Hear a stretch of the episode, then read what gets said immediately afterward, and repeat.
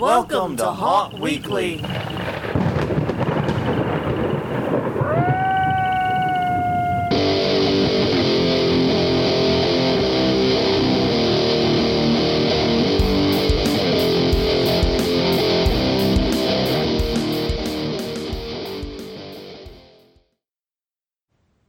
Hello, everyone. I'm Jonathan. I'm Crystal. And this is Haunt Weekly, a weekly podcast for the haunted attraction hunter entertainment community.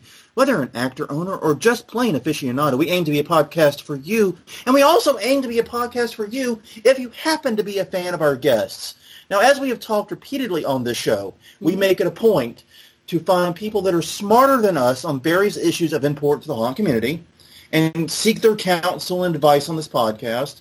And it turns out that is not difficult to do. No. There's lots of those out there, which is good for us because we're 229 episodes in. We need all the help we can get. But seriously, though, we have some great guests today to talk about haunting with chronic conditions and what haunts can do to be more accessible to people with chronic conditions. I'm very excited about this. I know our haunt is a mishmash of people with every kind of chronic condition. Right. So I'm interested to hear some of this feedback and ways we can improve.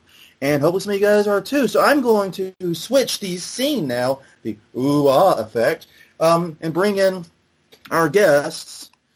And they aren't there now. Oh, there they are. They popped in. Yay. Derek Muhlberger and Charlisa Muhlberger. Charlisa!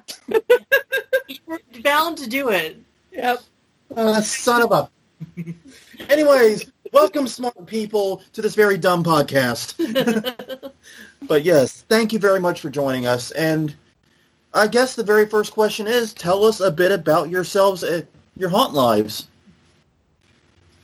Ladies first. Okay. We're going into our 8th season haunting. We have been haunting around Central Florida for 8 years now. The last 3 years we've been 2 whole years. This will be our 3rd season with the Scary Train. The Kirby Farm Scary Train out of Williston, Florida. We've done everything from scare acting to designing to building props to creating characters. I'm also the casting manager over at Scary Train and help run the costuming room before the show. Wow. And Derek? Well, started the same. I mean, we started together in Central Florida back in 2013. Was a big fan of haunting, of attending haunts long before that. A little kid trick-or-treating in the 1970s. And like she said, we've done almost everything that you can do in a haunt, at least for a little bit. We've, tried to recruit actors. We've tried to market haunts to guests. I mean, we've gone so far as when we're laid up in the hospital, the nurse comes in, hey, we work for this haunt. Why don't you come check us out? I actually tried to recruit a scare actor in the hospital while I was trying to pass a kidney stone. It's pretty bad. Yeah. But so, that sounds like a problem. Right? A little obsessed. Just a little diehard. So 2 years ago, we came out to this haunt in Williston. It's a fundraiser for a youth outreach program called the Kirby Family Farm, run by Daryl Kirby. And we just kind of really fell in love with the place and what he's doing. So he's kind of asked us, after the first season out there, he asked us, hey, do you want to go to Transworld with us? Yeah. And we've just kind of moved up a little bit since then, and it's just kind of writes itself year to year now. Yeah, it does. Yeah. That's awesome, and it seems to be the story of so many haunters we talk to, Right. Starting out with one thing, you wanted to dip your toe in it here, and then next thing you know, you've got you're fully bathed and submersed in it and doing a little bit of everything, Yeah, I don't know anyone who's gotten into haunting that hasn't just gone a little bit obsessive with it. Yeah, and it hasn't ended up spreading their wings and doing a lot of different things, it seems. Yes. Yeah, There seems to be a real problem of scope creep for haunters. Absolutely love it, though. It's for me, I tell everybody the reason why I do what I do, and especially with working with young kids, because oftentimes when you work at volunteer haunts, you get a lot of teenage kids. And being a teacher, I'm used to working with teenagers. But I tell them, I said, a lot of times you get teenagers that come to you that aren't from the best areas, and they're just wanting to be accepted.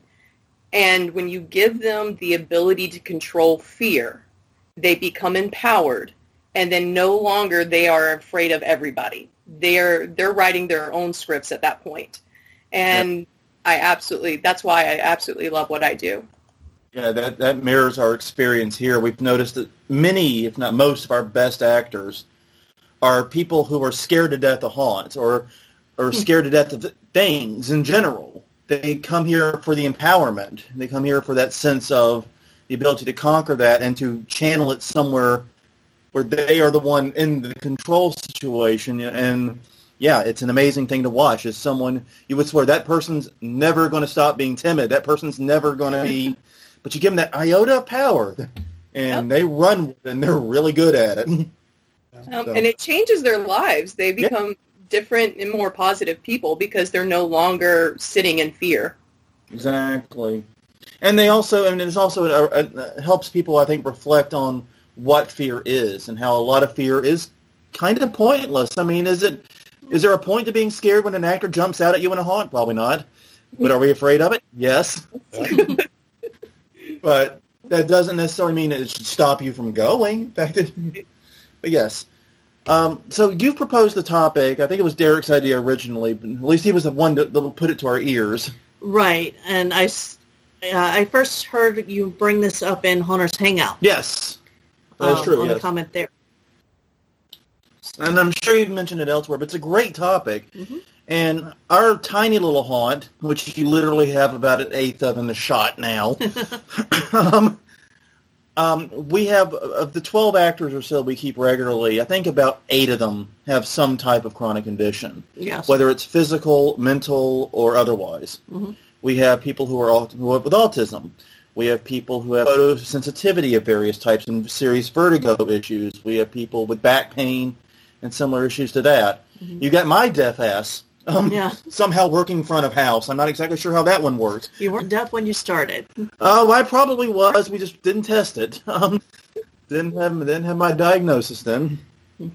But yeah, so tell us about your passion in this area and your thoughts in this area. Sort of warm us up to why this is important to you. Well, it kind of started that she and I both have a chronic illness. And since we haunt together, we tag team pretty much everything we do. And her illness has gotten more and more severe over the years. And it just kind of dawned on me why I reached out to you guys as well as the Haunters Hangout. It just kind of dawned on me one day. It's like, wow, I really have the sense now to keep an eye on her while we're haunting, when we're actually in a show night. And I just kind of wondered how many other people deal with that or might be hesitant to get into haunting because of a chronic condition. Yeah. Mm-hmm. And when he talks about what's going on with me, I spoke to Crystal briefly earlier. I have a condition called pseudotumor cerebri, also called idiopathic intracranial hypertension. Basically, my brain thinks that there is a tumor there that is growing, and I actually do not have a tumor. But my brain floods itself with cerebral fluid, so it's squishing my brain and causing different types of motor issues, different types of speech issues, memory issues. Sometimes in the middle of the night, I'll actually have cerebral fluid come out of my nose. So I've had to kind of adapt my characters and adapt what do I do around these type of issues that I have so that the guest gets this great experience, and they have no clue that I'm dealing with something. Right. Yeah, that's interesting though. I mean, and I can only imagine having to adapt your character. I play an old man character, mm-hmm. and I know that as the aches and pains of haunt season go on, it actually gets easier to play the old man because you just take what you're feeling. But having to adapt a character to a changing situation within yourself is a very interesting thought I had not considered. Mm-hmm. Like one thing that she does is part of costume design. You'll hear a lot of actors say, oh, well, when I want an easy costume, they just talk about how easy it is to go to the bathroom. But it's so much more than that.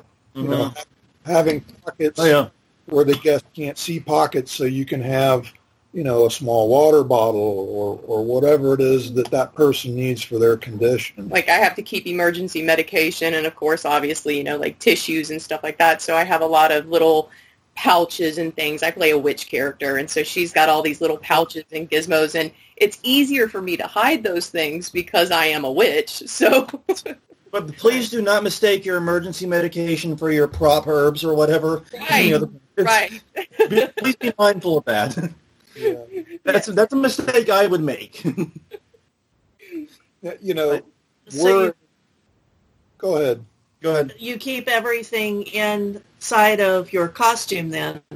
Have you ever thought about making displays with it so that it's within easy reach, or do you need to have it physically on you? Well, I'm a Q-line actor. Our property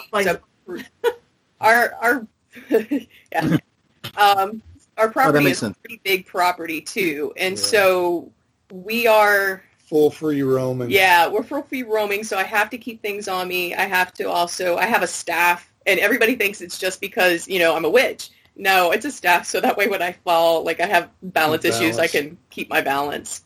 But we, how many acres?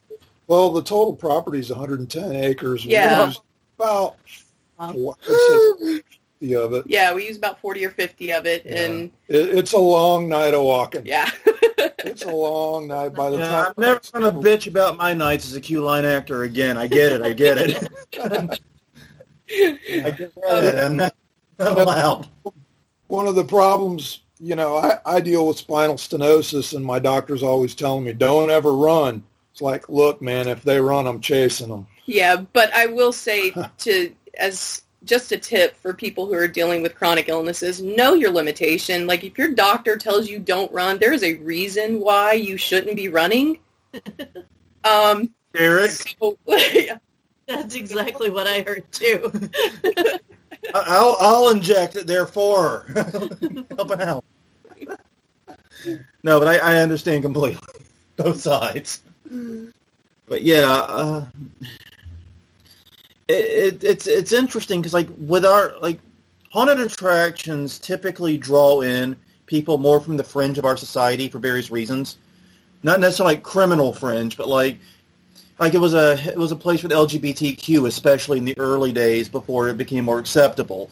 It's a place for people who maybe don't have the happiest home life, or people who don't, you know, come from the best upbringing, so to speak. But one of the things that pushes people to those margins is chronic conditions. Yeah, and we actually have a question that kind of ties into this. Go for it. Megan's asked, what would we recommend doing for someone who has anxiety issues? Oh, okay. So we do actually have quite a few actors out. Sorry, my brain just went, nope, I'm not talking to you now. We have a few actors out that do deal with anxiety, and so what I tell them, and what I try to do as their casting manager, is make sure that they're in an area that, one, they feel comfortable with. So if you do have an actor that's dealing with anxiety, I would say make them comfortable, because their anxiety is going to decrease if you're making them comfortable. Give them somebody that they're comfortable with in that room, so that way they're not feeling alone. They're not going to think the worst that's in there, because they have somebody else to act off of. Yeah. Mm-hmm. But as far as dealing with the anxiety, and a part of this brain issue is that I do have anxiety issues from time to time. Depends on where the fluid's pushing my brain. The only thing that I can say is that during those nights, do your best to immerse yourself in your character. Forget who you are, so that way you can focus on something else. And at least that's what helps my anxiety, is just focusing on something else, allowing myself to be Serafina and not Charlisa. Yeah, And I'll say this as someone with anxiety myself. I mean, clinical depression and anxiety disorder all the way. Mm-hmm. One of the things that helps me as a cue line actor is to quickly establish a routine, but also to gamify it. Yep. Yeah, obviously getting in character is great. I have a rule that when I'm wearing the mask, when I'm wearing that outfit, no, nothing, John. I don't even answer to the name Jonathan. No. People will be like, Jonathan, John, like, no. I'm looking around the room for myself. Yeah, no, you're Bernie. I'm Bernie. You call me Bernie, and I'll probably respond. But so, getting into the character, completely agree. But also, I find it very helpful to get into a rhythm and a routine and gamify it. What can I do to mess with this group? What can I do? You know, just gamify it. Right. Give yourself tiny little challenges, and you can fill the 3 to 5 hours of the night easy with tiny little challenges like that. Yeah, and I know for myself, because I deal with social anxiety, and I think I've mentioned that before on the podcast sometime, but I like to actually think about and, like, write out my character to where it's a well-rounded person and practice, you know, because for me, if I feel like I know what I'm doing, then I feel like I know what I'm supposed to be doing in that scene. Yeah. Right. You know, so that really helps me. Yeah, it's difficult doing almost anything with anxiety. Yeah. Haunting is one of them. The biggest thing is when you've got anxiety, you've got to somehow find a comfort spot, you know? Yeah. Whatever you do that makes you feel comfortable, that's what you need to be doing. Bingo. Yeah. That's it. From the perspective, from like a haunt owner or an operator, you always want to have that support system there. As we're roaming, if we kind of catch that, you know, from some of the other actors or some of the other sports staff, hey, so-and-so looks like they're having a rough night, then go and check on them. Yeah, go check on them. That's a big thing, too. Yes. The support system is there for the communication to get around to the people. A lot of the volunteers, you know, they look to her like haunt mom, so we make sure she's accessible to everybody at the haunt. Yeah. Absolutely. That is key, yeah. Right. I know that we've had at least one actor who had an anxiety attack during show, and we just let them go inside and chill out for a while and then come back when they were ready. Yeah. So we were able to do that night. Yeah. I do that five senses thing when even when my students are having anxiety attacks, I will ask them, you know, It's just randomized. It's whatever will pop in my head. I'll say, what are the 5 things that you can see right now? What are 4 things that you can touch? What are 3 things that you can smell? And go that way. And it seems to help my actors. I don't know if that's just something that would help anybody or if it's just something that I do and it helps, but it's out there. Yeah, that sounds like a good technique yeah. to know. Owners be taking note. Owners be taking note of that. Like, I know for one of us, like I said, we have a lot of different types of chronic conditions in our home. We have one actor who has autism, and one of his struggles is he doesn't like being in confined spaces. Right. But he's a good cue line actor. Yeah. He's never in a confined space. It's great. Yeah. That was an easy one to mitigate. Yeah. Made him a cue line actor. That helps that he's like 8 feet tall. And right. I get why you don't like confined spaces, man. Right. You know, you've got to know your actors, and you got to know what they're comfortable with. If you've got a volunteer that is really ADHD and very hyperactive, there is no reason why you should be putting them in a boo hole for them to just pop out all night. No. You need to put them as cue line actors and just let them get that energy. Or put them in a room to play like a mental patient that paces the room and is constantly clawing at the walls. Right. So fun role is appropriate. Yes, we have 2 actors with ADHD and sometimes 3. Our cue line actor that you were just talking about. Yeah, he also has ADHD, yes. Has that. And also we have a person with ADHD who also has back problems. So we have to build a scare so that they can stay either standing or sitting, because the going between the two is the problem. Right.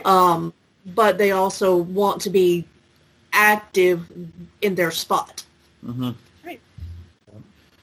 And that's been my experience, is people with chronic conditions can make great actors. Yes. It's just you have to like speak with them and find the roles and find the tasks that are appropriate for them. Mm-hmm. And that can be difficult sometimes. I mean, it really can, especially if you don't have the freedom that we have. We get to design the haunt however the fuck we want, whenever we want to. I can knock down that wall tomorrow if it doesn't please me. Yeah. Yeah. But a lot of haunts don't have that luxury, obviously, so that makes it more difficult for them. But that is, to my mind, the main thing, is listen to the actors, listen to their comfort zone, and find roles that fit them, because if you find a role that fits them, they're going to do it to the nth degree. Right. They're going to take that to a level you ain't seen before. In my position as casting manager, one of the things that I always like to see on a form that you're going to have a volunteer or an employee to fill out is, what are your allergies and what are your sensitivities? Yeah. Because then that lets me as a casting manager know, okay, I'm not going to put you in a latex mask because you're allergic to latex. And it also lets me know that you're claustrophobic or you're epileptic and can't be around, strobe lights. Asthmatic. You're asthmatic. I'm not going to put you in a room full of fog. Those are things that I like to see on a sheet, so that way I know my actors. And then I ask them a really weird question. Normally I'll just ask them, like, what is the scariest line you've ever heard? Because then it lets me know what kind of horror genre they are used to. Right. Okay, real fast. What was the scariest line you've ever heard? I have to ask that of you now. I can't say it's a line. It's actually, like, it's just darkness. What's yours? The scary movie moment was just a pitch black screen. Derek, what was your scariest line you've ever heard? Line, I think one of the things that probably got me into the macabre, I was a little kid, and here in Florida we had a TV show host called Dr. Pallbearer's Creature Feature. Dr. Paul. And I watch it now. If you watch this movie now, you'd be like, how could anybody be scared of this? The Men from Mars. It was an old black and white movie. And they would shine a light on these aliens, and they would burn up except for their hand. So you had this little alien hand that would creep up on people, and these little needles would come out, and they would inject the victim, and it just freaked me out as a kid. He is still afraid of needles because of that. Yeah, I don't like needles. Yeah, that's my thing. Every time we go to Netherworld, and there's the mangler with all his needles and stuff, I'm like, nope. Thanks, Booth. Yeah.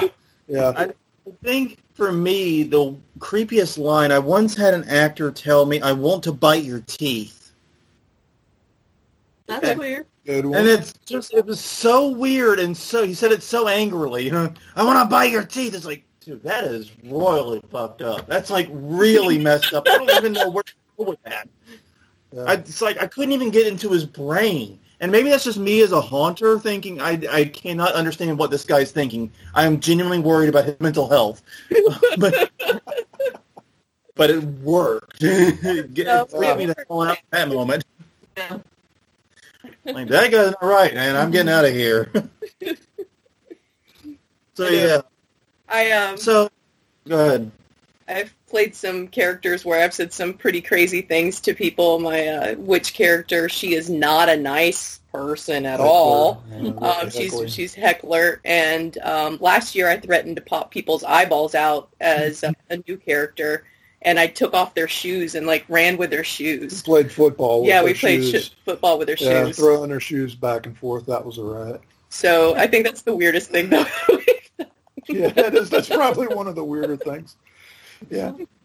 See, I don't get to do things like that with my character. Since I'm the one letting people in, I have to be a degree of fun and nice. Though I do love whenever people see me do, because I also do the count of the people.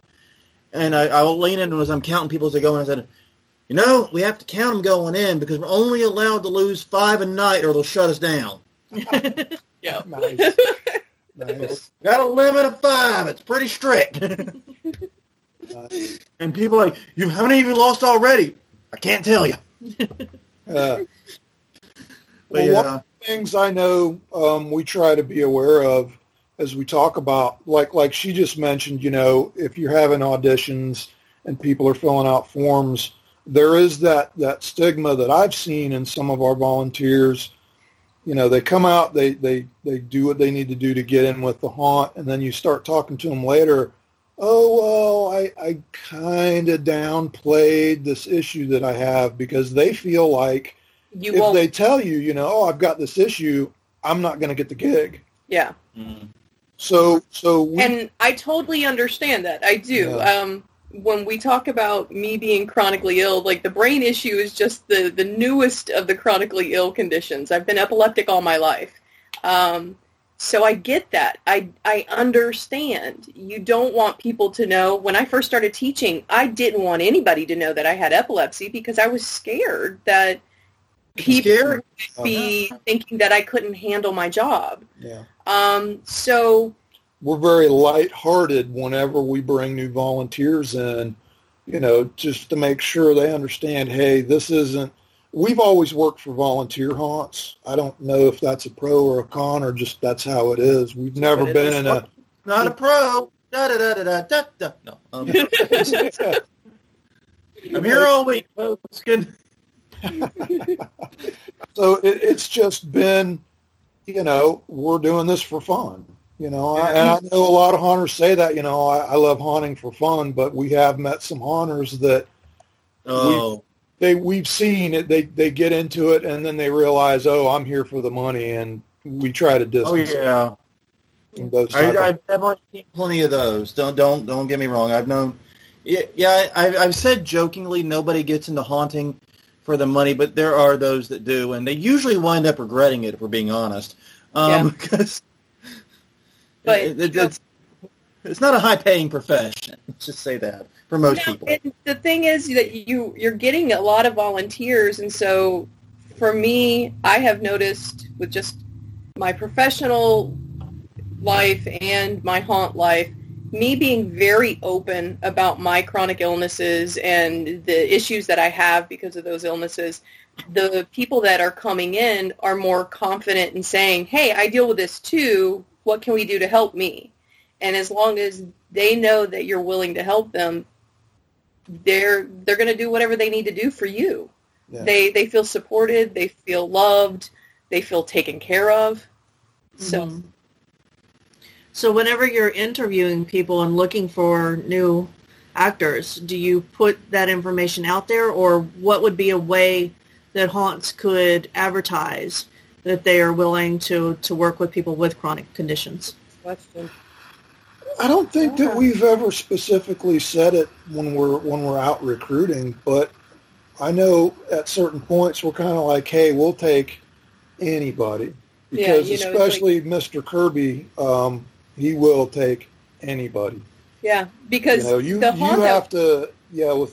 Daryl, you would have to really do something wrong for him to go, no, we don't need you here. And I think that's because he is also very open with, I take everybody at who they are and what they can bring, you know, at the moment in time they come to me.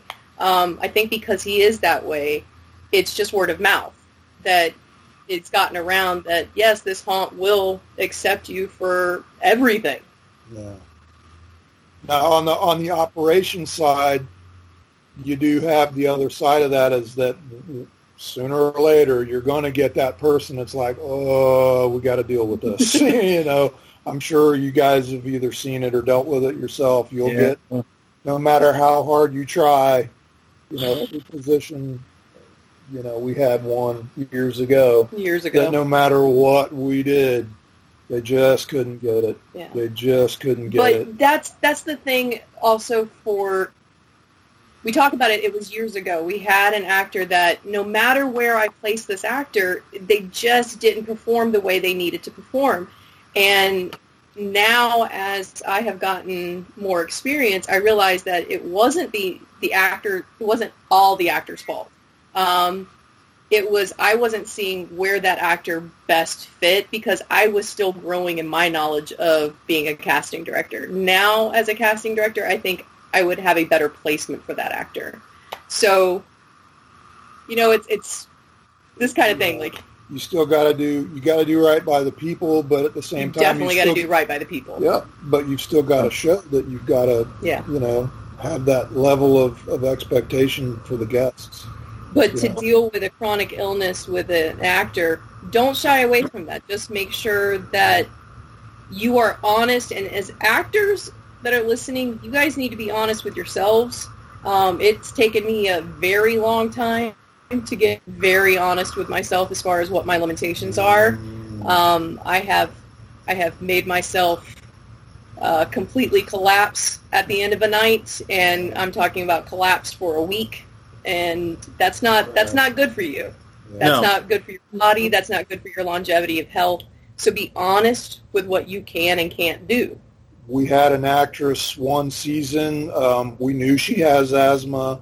She just one night forgot to have her inhaler with her. Yep. And that was the one night she needed it. So it's like, whatever you can do for safeguards, if someone, something simple like an inhaler, okay, yep. Make sure your costume has that pocket so you can have that inhaler with you. And do you do checks of actors whenever they come and check in at the beginning of the night now to make sure that they have whatever they need in case something happens?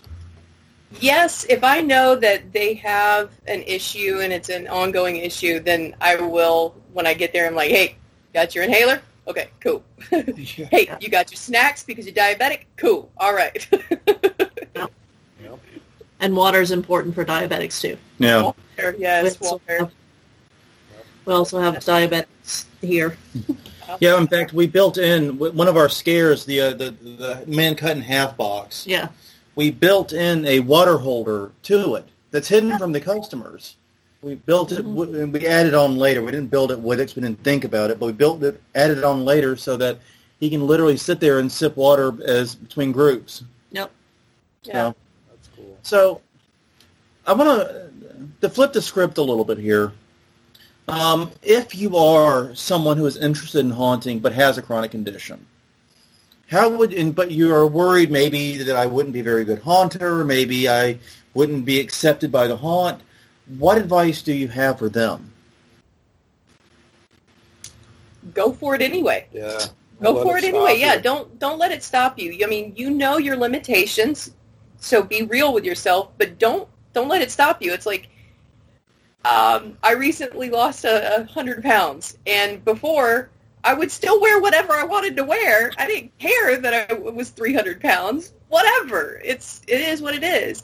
It's the same thing with a chronic illness. Don't let that stop you. If you want to do this, figure it out. There are ways to get it done. If heat bothers you, in Florida it is hot in October. We know that, like, vest coolers, we have to wear vest coolers and things of that nature. Lots of water. Yeah. So don't let the fact that you have a chronic illness stop you. It's going to add to your character if you learn to work with it. Yeah. And don't worry about the haunt, because that might be a way for the actor to gauge, are you with the right haunt? Yeah. You get with a haunt and say, hey, I've heard about what you're building. Is there a way we could work with the scare, work with the scene to fit, what I've got going on? As a haunt owner, designer, or builder, don't be afraid to make those changes for those kinds of actors. Because you might have the best actor that you're turning away just because, you're not taking that into consideration. If Daryl would have turned away me because of my brain issue, I know, and this is going to be tooting my own horn. I'm sorry, okay? But I am good at casting. I'm good at dealing with volunteers and with people. That's what I do for my day job. So I know that if he would have said, no, I'm a little worried about you, his haunt would have suffered, because I am good with people. So don't be afraid of the people with chronic illnesses. Just make them comfortable and work with it. Yeah, work with it. Okay. If you are an actor with a chronic illness, how would you approach the haunt to make sure that they know And would you go to the audition, and then after they say, you know, they want to hire you, then tell them? Or would you tell them whenever you first apply? How would you make that, want to work that in? I'd say during the audition or whatever, you know, as we go out and try to recruit people face to face, you know, if they were to bring it up right then and there, we'd be like, okay, all right, okay, you know, let's talk about that for a minute. So from the actor perspective, definitely bring it up at the audition. Yeah. We have an actor that's very claustrophobic, and he brought it up in you know, audition. I can't be in confined spaces. Cool, I'm not going to put you in a confined space. Let me mark your chart right now so I know I'm not going to put you in a confined space. And we have, you know, 3 other mazes, so we'll just look at a place in one of the mazes that we can put you in. Yeah. Okay.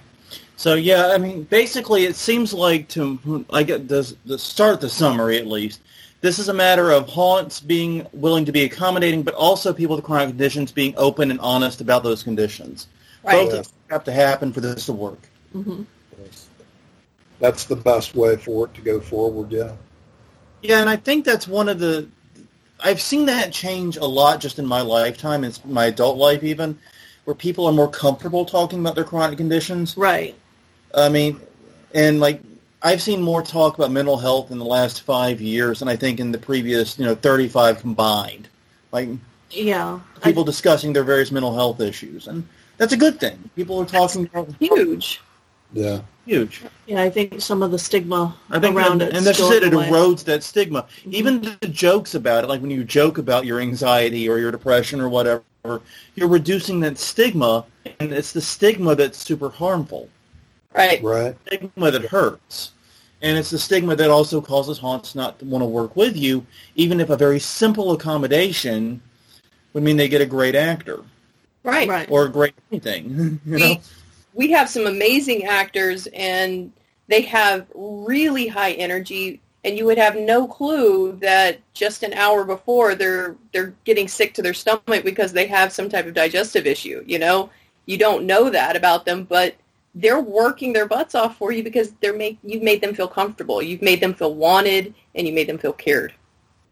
Right. And, you know, I'll say this personally, anxiety, digestive issues, everything that I have, is made much easier with a lack of stress. You take away stress, you take away that pressure, you take away that overbearingness. Mm-hmm. A lot of that stuff just magically disappears, or at least, you know, severely mitigated.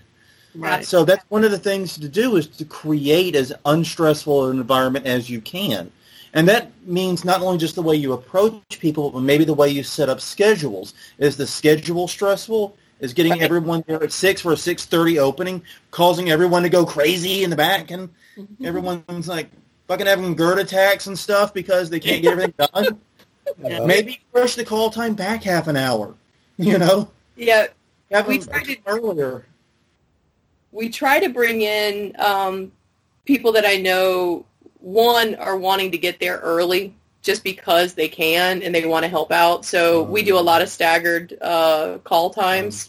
But I have noticed that if I'm not full of energy, they're not going to be full of energy. So even with your non-chronically ill cast members, make sure that you're really super positive with them. But as chronically ill people, we definitely need that super energy.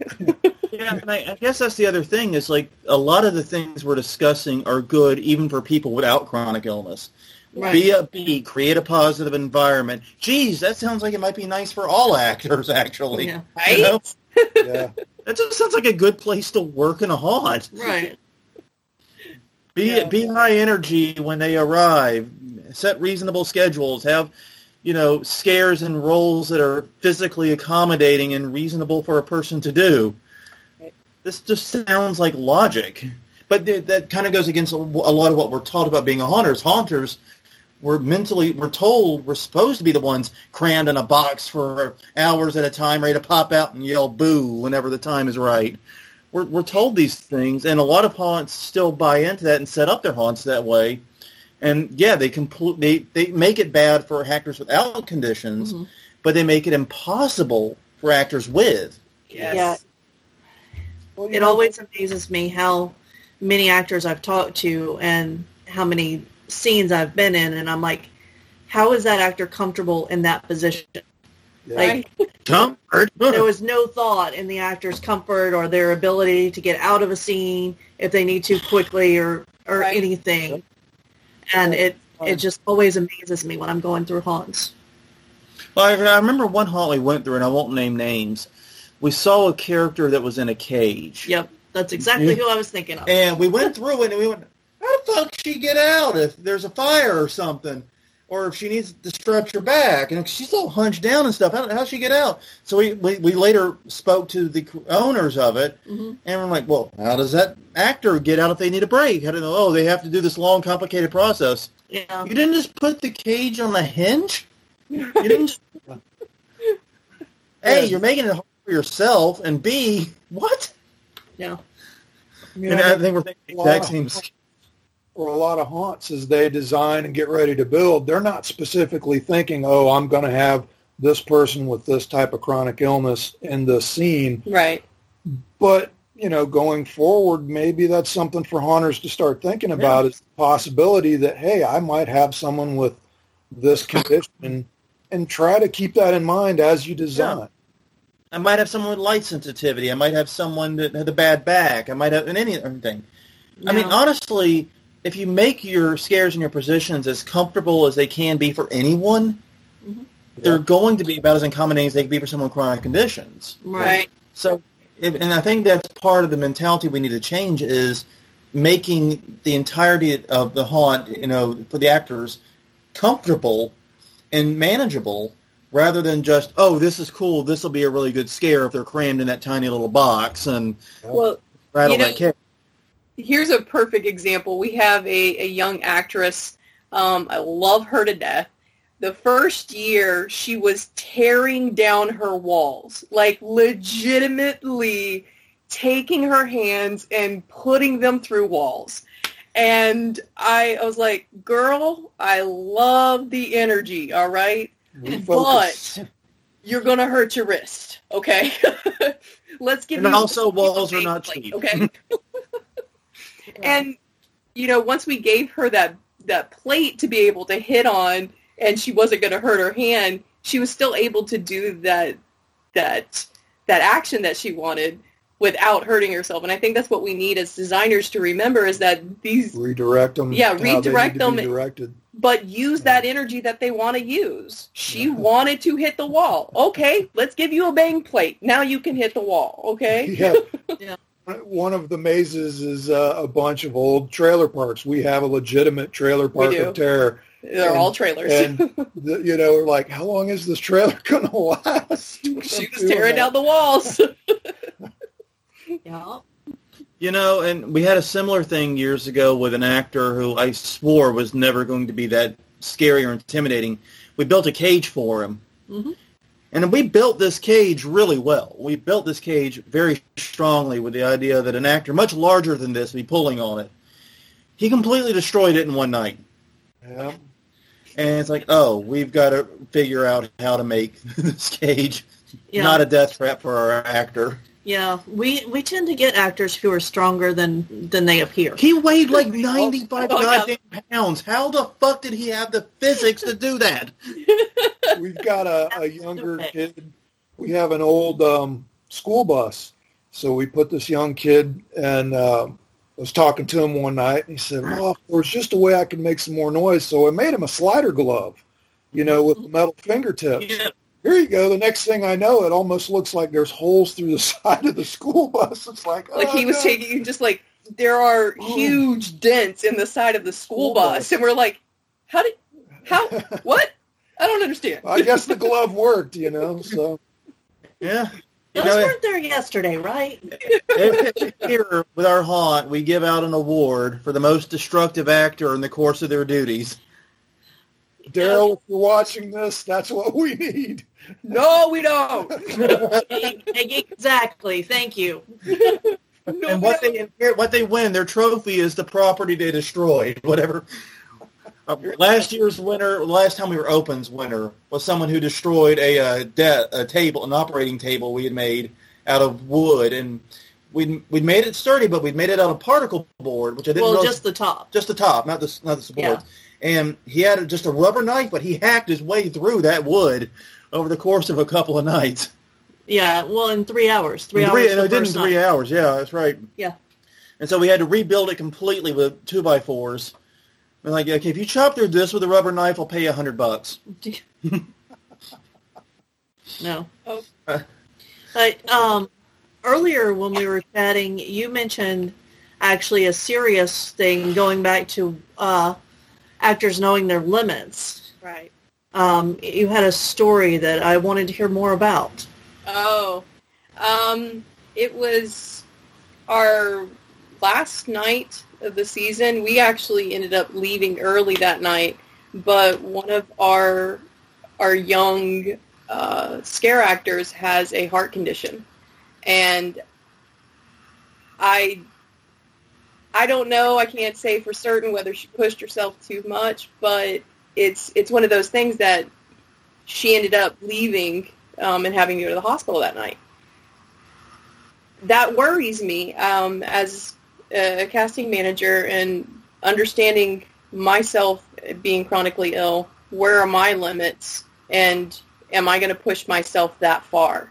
Don't push yourself that far. I said can't guarantee that that's what happened to her, but I do know that it was a long season. Yeah. And we drive 2 hours from where we live to the haunt. So the last night last season was a Sunday, and we both were like, we got day jobs Monday. So that last night, of course, it's the last night. We help opened the show, and then it's like, all right, we're out. And, of course, the night we're not there is the night that happened. So and my worry is, though, that, you know, we've all got to manage our own limitations. We all got to understand where our limitations are, and that's a scary experience for everybody on cast, and it's a scary experience for especially the person going through it, scary experience for the parents that went through it. Well, yeah, especially with kids. You know, kids aren't as, I'm not bashing kids, but they don't think about those things like us older people do. Right. You know? Yeah, we think about that stuff all the time, every time we take our morning prescriptions. Right. Yeah. But, you know, we work with young kids, and we work with teenagers, and the being of a teenager, they're not going to stop. They're not going to tell you no. They're indestructible. Yeah. So if you are a young, chronically ill actor, I'm going to beg you as a casting manager, please know your limitations. Yeah. It's a terrifying thing for you. It's a terrifying thing for everybody around you. So, yeah, we're just about out of time. This has been a great conversation, though. Yes. I guess to wrap up, what I'm hearing is for haunts, make your spots as accommodating as possible and be prepared to make further accommodations if you have someone with a chronic illness. Right. But obviously making your spots comfortable and accessible is just a good place to start. Right. And if you are someone with a chronic illness, go for it. Become a haunter. Try out for that haunt. Do that, mm-hmm. But understand that if a haunt's not accepting of you, or won't make the concessions you need, that's not the haunt for you. Go elsewhere. And I see the world's loudest motorcycles going by right as I'm trying to wrap up. That's lovely. That's great. That's fine. That's fine. Fuck you two out there. The hazards of garage recording. But anyway, but yes. But also, if you are a chronically ill person, be honest, be straightforward about your condition, be open with the haunt, and know your limits. Yes. I think that summarizes things nicely. I feel very good. As someone with chronic conditions, I feel actually very good with this. Right. And if anyone listening to this wants to add things that they put in that they do for their actors with conditions, please let us know. We're always looking for new ideas. Yes, you can message us at hauntweekly.com. We have a neat little contact form. We're Haunt Weekly on Facebook and Haunt Weekly on Twitter. And youtube.com/Haunt Weekly is our YouTube channel. This video, along with all the others, will be uploaded there. So, yeah, feel free to hit us up at any of those fine locations and tell us what you do. I'd be interested in that because, yeah, this is a challenge that all haunts face, I think, even if they don't realize it. Right. A lot of haunts are like, no, I can hear some people already, no, we don't have anything like that. No, yeah, you do. Yeah, you do. You do. You totally do. You may not know it. You may not care, but you do have it. Yeah. Well, and I mean, whenever you proposed this, I got to thinking about our cast and the concessions that we make to make sure that they're, comfortable. And it's something that we just have always done. Yeah, we never put your thoughts into it. Yeah, we never thought about, well, no, they can't act because they've got all of this stuff that, no, it's on us to be able to provide them with a comfortable environment. I agree, and I think we've done reasonably well overall. I mean, I think we've done about as well as a home haunt especially can do. Yeah. Well, on that note, everyone, thank you very much for joining us. I don't think I need to repeat all the places you can find us. No, we just did that. I just did that, so that seems silly. I want to give a thanks again to Derek and Charlisa Muhlberger. Ha-ha. Yes. Knew I'd get it right. Please tell them, since they already know where they can find us, tell the nice people out there where they can find you. I guess... Scary Train. www.scarytrain.com. ScaryTrain.com, all right. And the Facebook page is just all under the Kirby Family Farm. So all the fundraisers, all the activities, everything involving the youth outreach program, it's all under Kirby Family Farm on Facebook. And after this whole thing is over with, if you are in North Florida, Central Florida, and you get around to Kirby Farms for any of their fundraisers, definitely check them out. They do a Wild West show, they do a Christmas train, and a haunted attraction. So, yeah. Sounds like a lot of fun to me. It does. On that note, everyone, I'm Jonathan. I'm Crystal. And this was Haunt Weekly, episode 229. What episode was it? Sure, we'll say two. It's on the page. You're the one with the page open.